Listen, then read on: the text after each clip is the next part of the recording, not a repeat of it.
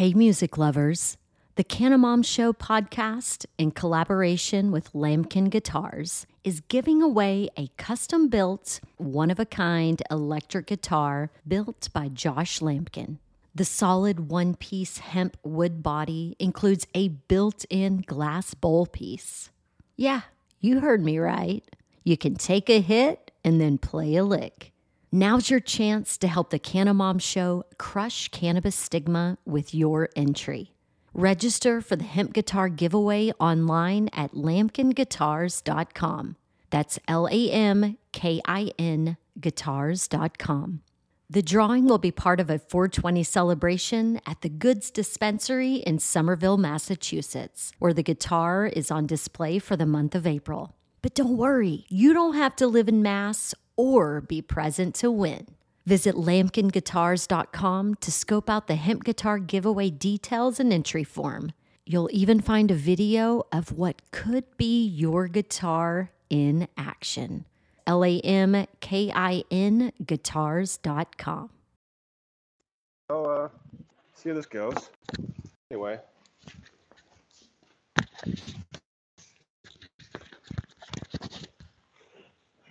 Thomas Howard. You may just need to hold it because it's lower. Anyway, my name is Thomas Howard. I wrote a book on the marijuana laws back in 2010 during my first year of practice, and it sold okay. It was the third book that I had written. Um, so I did a small printing, a couple hundred, and it sold out, and I would be making about $5 per book that I sold. And then I got a job at a fairly large law firm. Let's see here. The clicker is the clicker. Technology is wonderful, just just the best. Um, so this clicker has a button, and uh, the button doesn't necessarily work. But uh, the point of the story was I got a job at a larger law firm, which is on the slide. You just can't see it. Uh, and uh, then I found out that I could make hundreds of dollars an hour for writing briefs and, and other stuff. And so I stopped promoting the book. Also, it was 2011 at the time. It's a it's a bank law firm. Uh, it was just not on the agenda. The practice area in that firm I helped to find six years later in uh, almost 2017 because there was actually more demand then. And then I started my own practice. There we go. But this is something you're going to want to do to pay attention to until the end. Uh, if you do, I will tell you what U.S. Chief Justice, what U.S. Supreme Court Chief Justice was the, uh, he was a congressman at the time, and he's responsible for the first Marijuana Tax Stamp Act back in 1937. And it was a lie that was told that we're still all living it. Now it's uh, 2019, so that means, uh, right, I stopped promoting the book started promoting it again back in 2016 simply because there was a market and people needed help, and I knew a lot about it. And so I help employees, employers. Uh, sometimes you have to deal with the state. That was one of the calls.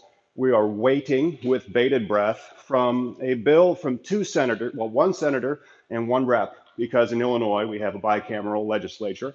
It's Senator Steans and Representative Cassidy, and they're they should have had this bill already two weeks ago. That's when they said they were going to have it because J.B. Pritzker put 140 million bucks of uh, licensing on his budget for uh, adult use cannabis. So far, all they've done is they've given us one bill about, uh, and this is the presentation that we're going to go after, one bill about the safety and soundness of banking uh, cannabis related businesses.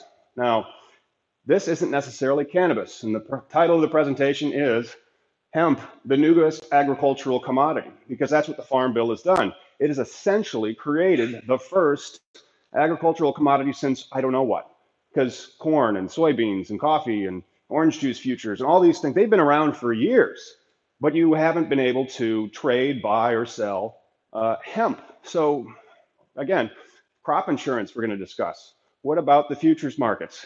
How do you know what the price will be considering this wave in popularity of CBD? And I have a slide on it where I think maybe we're getting to the bubble time of it, but who knows? Because there's still, there wasn't that much grown last year. There was only 25,000 acres farmed. So Uh, but you're like, well, wait a second, it's legal, right? Farm Bill, Illinois law, both legal. Yes, correct.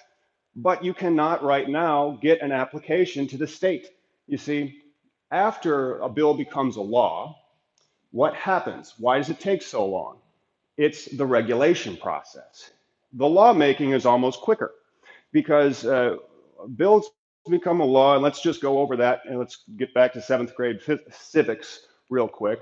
And the reason is you have the bills that are introduced, both houses, same bill, and then they go to committee. That's where they get marked up, and that's where the bills can like diverge. Passed by both houses, usually through reconciliation. The farm bill uh, happens very frequently. How did it get passed? It was on the omnibus budget, right?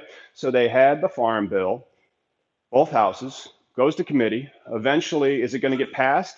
No, because they couldn't get an up or down vote on it. But what do they need? Well, they, they need to fund the government, unless it's shut down again. So they need to fund the government. And the way they do that is they just take all these bills and they put them on as riders, and this, this funding bill becomes huge. And that's how the Farm Bill became law. Donald Trump sold, uh, signed it back in December of 2018. So now that's the signing process. We are getting into the rules and the comment period and then final rules, and then they'll start taking applications. This is not that different than the Illinois law. The Illinois law, the rules, the first publication of the rules, they came out effectively on January 1st. It was a couple days before, but you know, to, to keep it straight in your mind, you can have it be January 1st. Then they published the rules, and then they had the first comment period, which just ended February 11th. So they've had the first publication of the rules in Illinois and the comment. So now we're waiting on the final rules. And then after you have the final rules, eventually, then you can start uh, submitting your applications to either grow or to process. So, federal update, we did classify a lot of this. Okay, so here is what, and there's also some some information that other speakers will be able to corroborate or not because I only used a cursory Google search to see if those prices were. I just wanted to see what they were going for, ballpark, you know beyond the regulations. But the Farm Bill has officially reclassified hemp. That's one of the reasons why I said, you know, it's the first agricultural commodity of the new century. Uh, I don't know what the last one was. I couldn't find that. But uh, a whole bunch of markets need to come up now so that it can be grown just like any other agricultural commodity. Uh, now, industrial hemp, of course, it is cannabis. This is all cannabis. There's only one difference, and that has to do with the amount of THC which is present in the plant. And so that is just a line in the sand. Laws are things that we make up and then we enforce them. So the thing we made up is we have this plant called cannabis, and if it has 0.3% THC or less, it doesn't matter what the other cannabinoids are, just 0.3% THC or less, it's officially industrial hemp. And there's varietals of that. One of them that's quite popular right now, of course, 70% of it is grown for its CBD uh, profiles and good CBD clones uh, that, that, you're growing for that flower, from what I've heard from other uh, cultivators in the United States, not here because we don't have any. Uh, Wisconsin did grow 1,500 acres of hemp uh, last year, though. They're beating us in that. Uh, they, they have varietals that'll get between 15 and 18% CBD and stay below that 0.3%. So that's the real crown jewel, I guess, are the ones that would make that money because – they said that the CBD hemp can get about 8,000 an acre, but corn is only about 600 an acre in revenue at the end. But the, the hemp would require half the water. Now, that was a cursory Google search on that. Ask people that are familiar in the industry if that number is correct, but that seems like a very good value proposition on here. And so uh, the, the Farm Bill doesn't talk really about permitting much. And it does give stuff over to the Department of Agriculture and the FDA to issue those rules. And that's where we're at right now. Regulations, they're coming. We're in the rules process. The federal government is supposed to get, I think it's the FDA, supposed to present something on CBD itself uh, next, no, is this March? Yes, it's March. So next month in April. And more, yeah, regulations, those are taking effect. Oh, this is this is good. Now, we talked about the 0.3%. So that 0.3%, what happens if life finds a way, like Jeff Goldblum said in Jurassic Park, and the seed that you bought for some reason not your fault, comes in at 0.6% THC. Your crop is worthless. You have to destroy it. And moreover, are you guilty of growing hundreds, if not thousands, of plants of what is defined as marijuana? Because you you're over the 0.3% threshold. Now you're magically a new plant, which is federally illegal under the Controlled Substances Act. It's called marijuana, and it is right there alongside heroin. And in all of these uh, bills that, that come out that I watch for the federal, which one is probably the most effective at uh, addressing cannabis in the Controlled Substances Act? It's probably a straight descheduling because most of these federal crimes are written in a way that don't implicate a particular Schedule One substance. You know, there's not different RICO crimes if you're trafficking in heroin versus if you're trafficking in cannabis. It's still trafficking in a Schedule One substance. So if you just delete cannabis from that act, you deschedule it, all these crimes, like the ones that are keeping uh, banks from lending to the cannabis industry, they're gone. So that's why we support deschedule. But uh, the way that the Farm Bill is written, if you're innocent and for some reason your crop has come in heavy on THC, it is not going to be a crime. And also, you don't have to have a license. Uh, and so then there's some licensing processes that come in into the future. You still need to comply with the states. So they've written the Farm Bill in a way that's going to open it up for the states to be the main regulatory authority, which which makes sense. And then uh, crop insurance will become available. It's not out yet. It might not be here for the 2020. I'm sorry, the 2019 crop year should be ready by 2020. And then uh, futures contracts. You know that can you imagine how much worse the, the corn and soybean markets would be if you couldn't access futures markets, if you couldn't sell them? I mean, if, oh man, but I, I don't want to think like that. And that's kind of how where, where hemp is right now. And in the future, would there be uh, more than one hemp futures contract? Would there be a hemp futures contract for uh, your industrial, you know, the stuff that's going to make this, uh, that car door, versus the hemp futures contract for CBD varietal flower? Perhaps they don't exist yet. There's a lot of opportunity in the future. So let's talk about Illinois. All right, Illinois and the feds have a lot of similarities. Again, this 0.3%, that's the same. They aren't, they aren't doing that. Now, here you get the licensing, and you get two types of. You have a license and you have a registration. Now, that's, that's the difference. If you're cultivating, you need a license. Growing it, need a license. If you're processing it, you need a registration. Interestingly enough, the application fees, exactly the same. Can you believe that? The state of Illinois wants money. And the Department of Agriculture is, are, is, the regulatory authority that's in charge of coming up with rules for testing for purity, testing for THC to make sure that you know it doesn't go above. And the first rules again were published in 1218, basically January 1st. Public comment closed. Right, and that AOSCA certified that's another way that they're trying to combat the um, uh, seed coming in that produces cannabis or marijuana as opposed to hemp. Uh, they have to provide what type of seeds, and that AOSCA is some type of seed certification association that has, you know, a particular stamp that you can trust. And now the, the real exciting thing, let's get into the actual applications, because this is what everybody here who's going to cultivate wants. So the application must be signed, complete, accurate, and legible. Good. 90 days prior to planting. I, I, that's one of the rules that a lot of the organizations have been pushing back on because 90 days prior to planting, do the math in your head, you're not even allowed to apply right now because they are not taking applications. So right there, you're June 7th, and that's kind of getting late. Name and address, of course, type of business organization. Then it gets uh, the difference really between these two is going to come down to the real estate description. So if you are growing, cultivating, they want to know and they want GPS coordinates and all that. They want a very specific description of the land in which you are growing. Map of the area boundaries with square footage because they're trying to, at the end, the final report, you'll see what they're trying to get at. And document proving it's a farm. There's some tax documentations that you have you're a farm. And then you have your fees.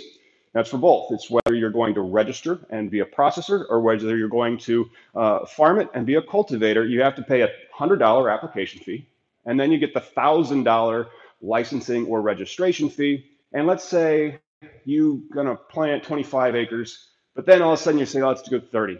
So you need a change order. That's $200. Um, and you'd have to, again, amend your, your application so your license can then reflect it.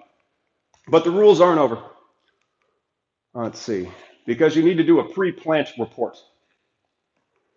Now, the license or registration is going to be good for three years. No felons or dishonest criminals for five years prior. So, you know, if your felony is six years old, I, from my reading of the rules, you can do it. Uh, processor and registration are about the same, but no real estate. The registration application is pretty much the same as the cultivation application, except you don't have to include anything about real estate description because you're actually going to be processing it. And then the pre-planting report must be done 30 days prior to planting, which again, kind of over-regulation. If you ask me, you have to do a, a licensing and an application three months before you plant that provides pretty much all the same details as this pre-planting report that's 30 days before you plant. I don't know why you can't, they didn't write the regulations in such a way that there was just once. So that's, that's seed verification. Again, that was the AOSCA uh, what type of varietal, whether it's you're growing it for its hurds and its stalk and its fiber to make industrial applications, or if you're growing it for its uh, CBD flower. And then the source information, you know, where did you get these seeds? Just because think what happens if you come in with a crop and there's some high uh, CBD strains out there. For example, Argyle is a very popular medical marijuana strain. Argyle comes in at about a one to one CBD to THC ratio, so a lot of patients really enjoy it. What happens if all of a sudden it turns out that's what you were growing? Well, if it was innocent, then you don't have any criminal liability. But uh, on your source information, state of Illinois is going to like look and be like, huh, this seed company sold all this Argyle seed. We better follow up with them. All right. The regulations still are not over. You have to harvest, and then you have to provide a final report. So that is one application and three reports. 30 days before harvest, you have to file a report saying when do you, uh, the intent of the disposition. That's early today when we had the introductions. Who's going to grow? Who's going to process? Make sure you introduce each other because you're going to have to report that to the state of Illinois. You also have to provide the harvest dates, which, if you've harvested before, weather permitting, right? Now, a change more than five days requires notice. So what happens if it's really wet uh, and when you're trying to get out in the field and you have to wait? You know, you have to provide a notice to the state that okay, now I'm going to go get my hemp.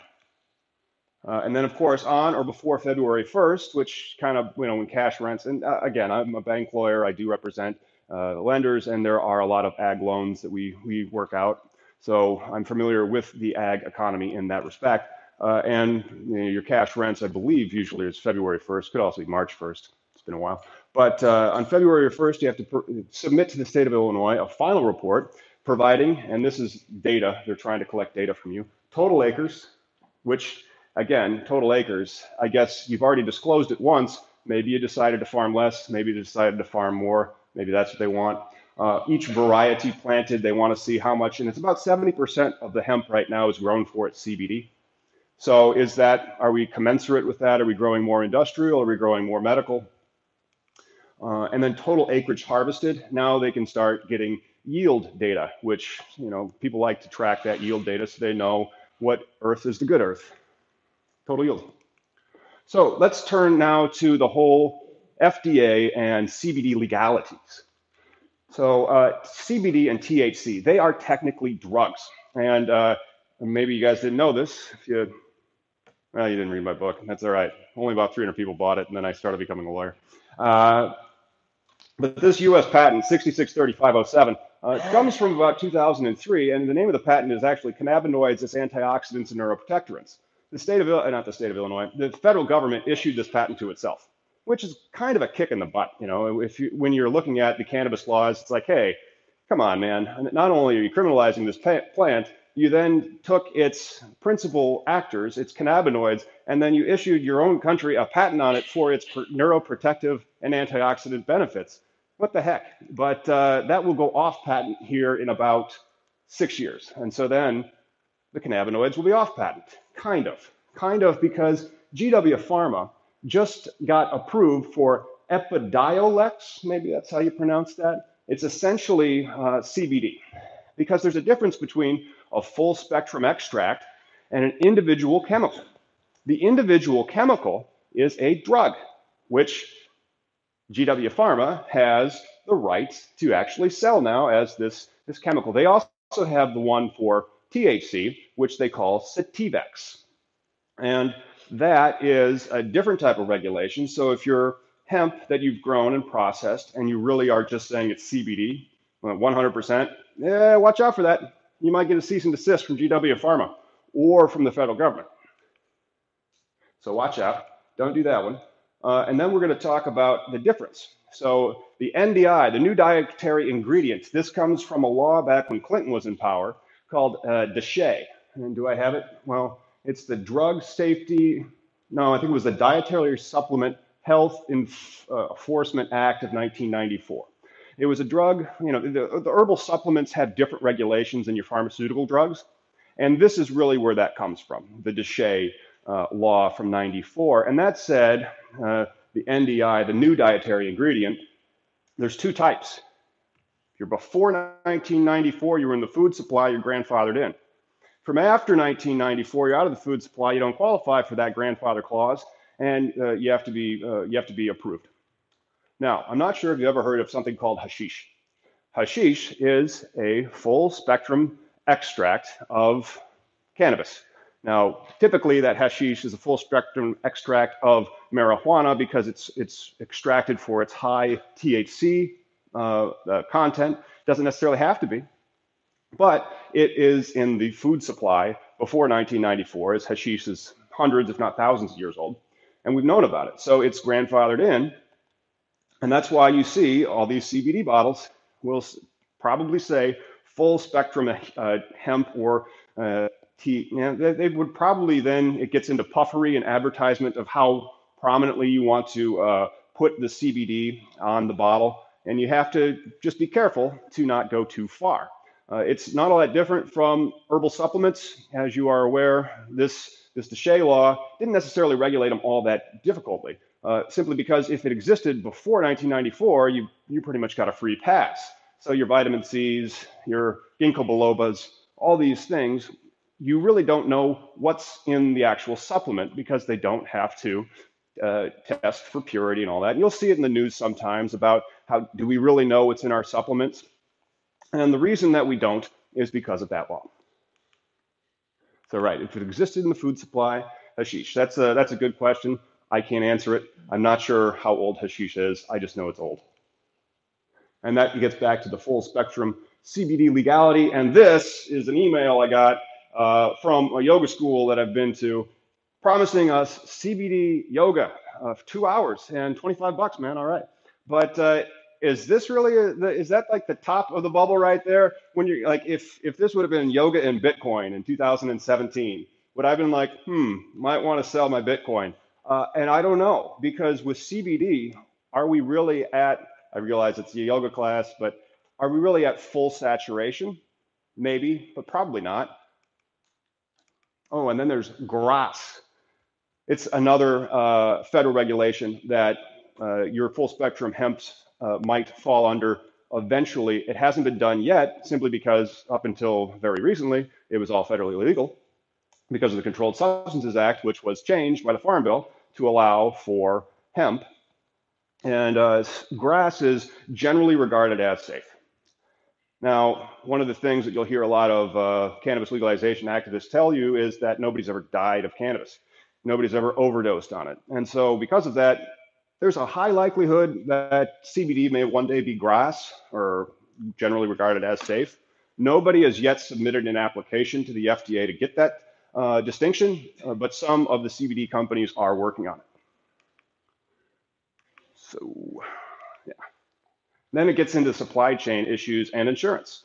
The supply chain issues are going to be difficult because you, well, there's a few. Uh, first, on the uh, the state regulations, you need to tell you uh, the state who you intend to sell it to, and then they've bifurcated: growing, producing, and it gets bifurcated again because a lot of these uh, CBD oils are, you know, full spectrum extracts that use the carbon dioxide to do the extraction process. Not all that different from the uh, vape pens that you see that are full spectrum extracts of medical marijuana. And, and so there's a lot of facilities and equipment that you need to be able to complete this extraction process.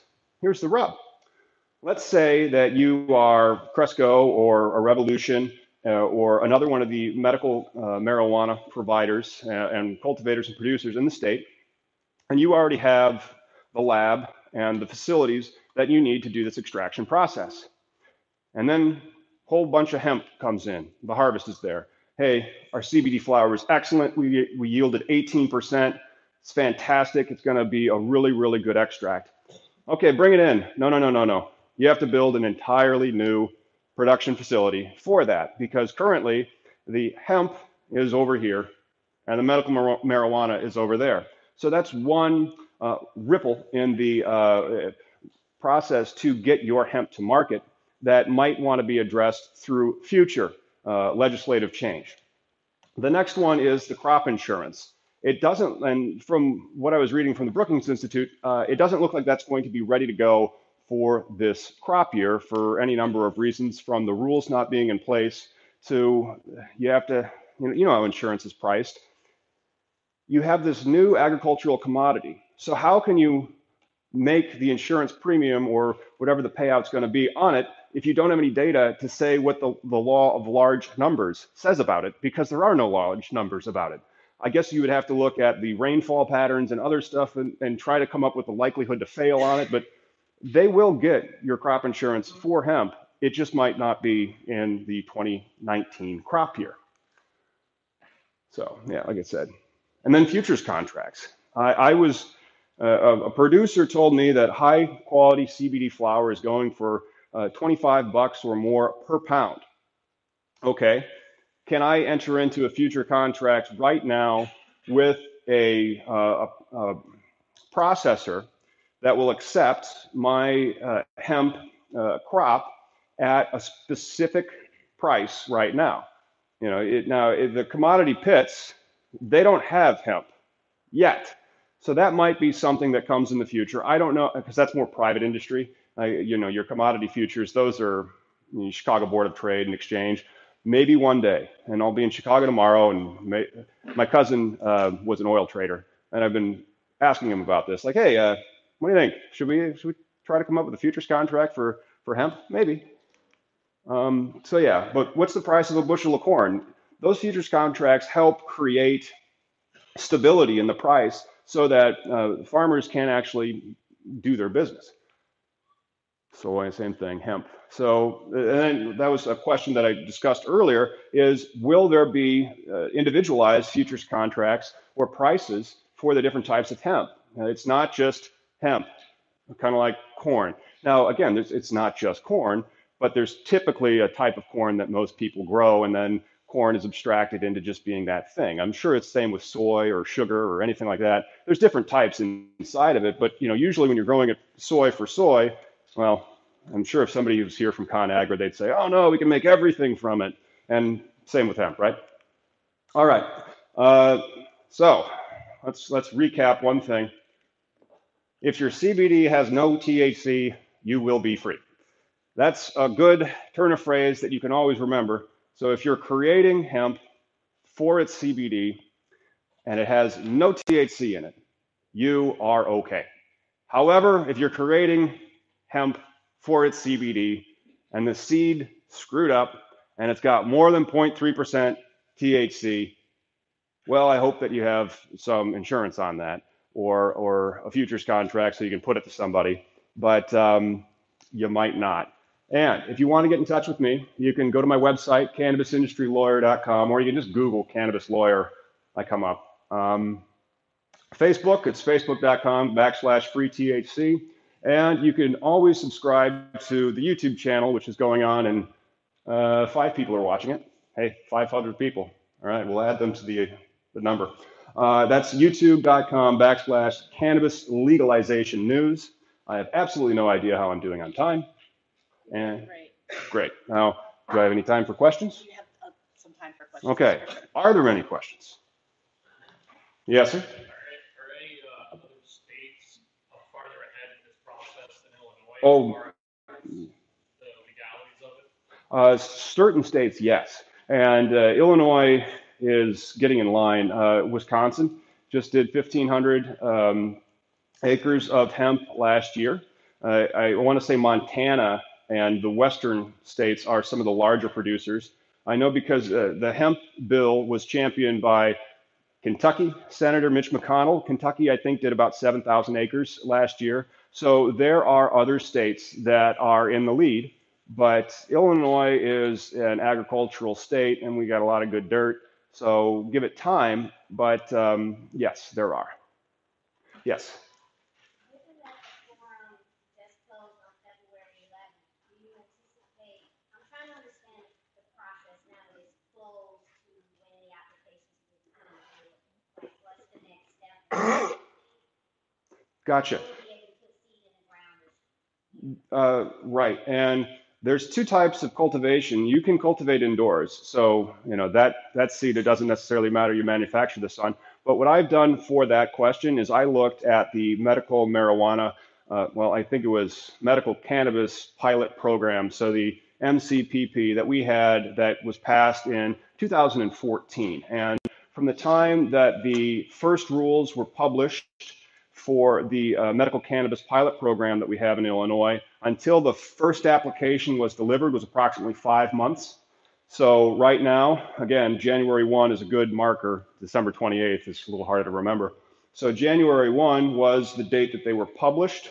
The six weeks thereafter, the comment period ended. So if we just kind of engraft uh, what happened with medical cannabis on top of where we are with hemp, we still have approximately three more months but well, a little bit less, the, before the state would start taking applications. It's not as hot button of an issue as medical cannabis, so perhaps it will be faster than that. But uh, you know, I check the website on a regular basis to see you know updates to like where we are in the medical cannabis law, plus also where we are in this uh, hemp law, and there's just uh, no no hint as to when it will actually be open for taking applications. Fortunately, because of the regulations, we know what's going to be on the application. So we can get you guys in order and make sure that as soon as we have the actual form from the state of Illinois, put it together, and then you see that you have not just the applications, an application on an application and four more reports because, you know, this stuff's terrible. Don't you know that this is the devil's grass? All right, uh, you, sir.